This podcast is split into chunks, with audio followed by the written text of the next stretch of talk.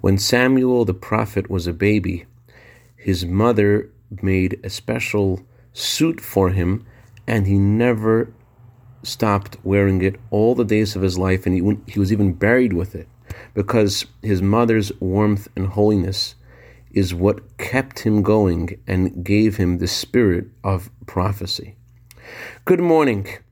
The Talmud says in Brachot, page 20b, Rabbi Avira said that the angels complained to God because God says in the Torah that he shows favoritism to the Jewish people. And they complained, Aren't you the one who, concerning whom you write in your own Torah, that you do not show favoritism and you aren't bribed? And God responds, How can I not show favoritism to the Jewish people? Because I only commanded them to thank me when they are satisfied and satiated, but they choose to bless me. As the Talmud says, you are required to say a blessing when you even eat a kazaya 27 grams. What does this mean? So the Hasidic masters explain that there are some gifts that satisfy us because of what they are.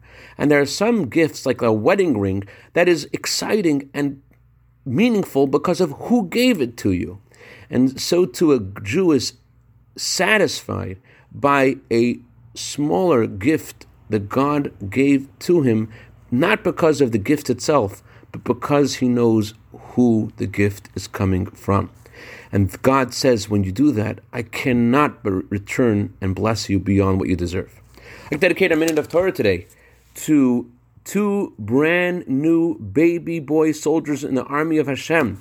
Mazel Tov to Rabbi and Mrs. Yehoshua Tay for their son, and Mazel Tov to Rabbi and Mrs.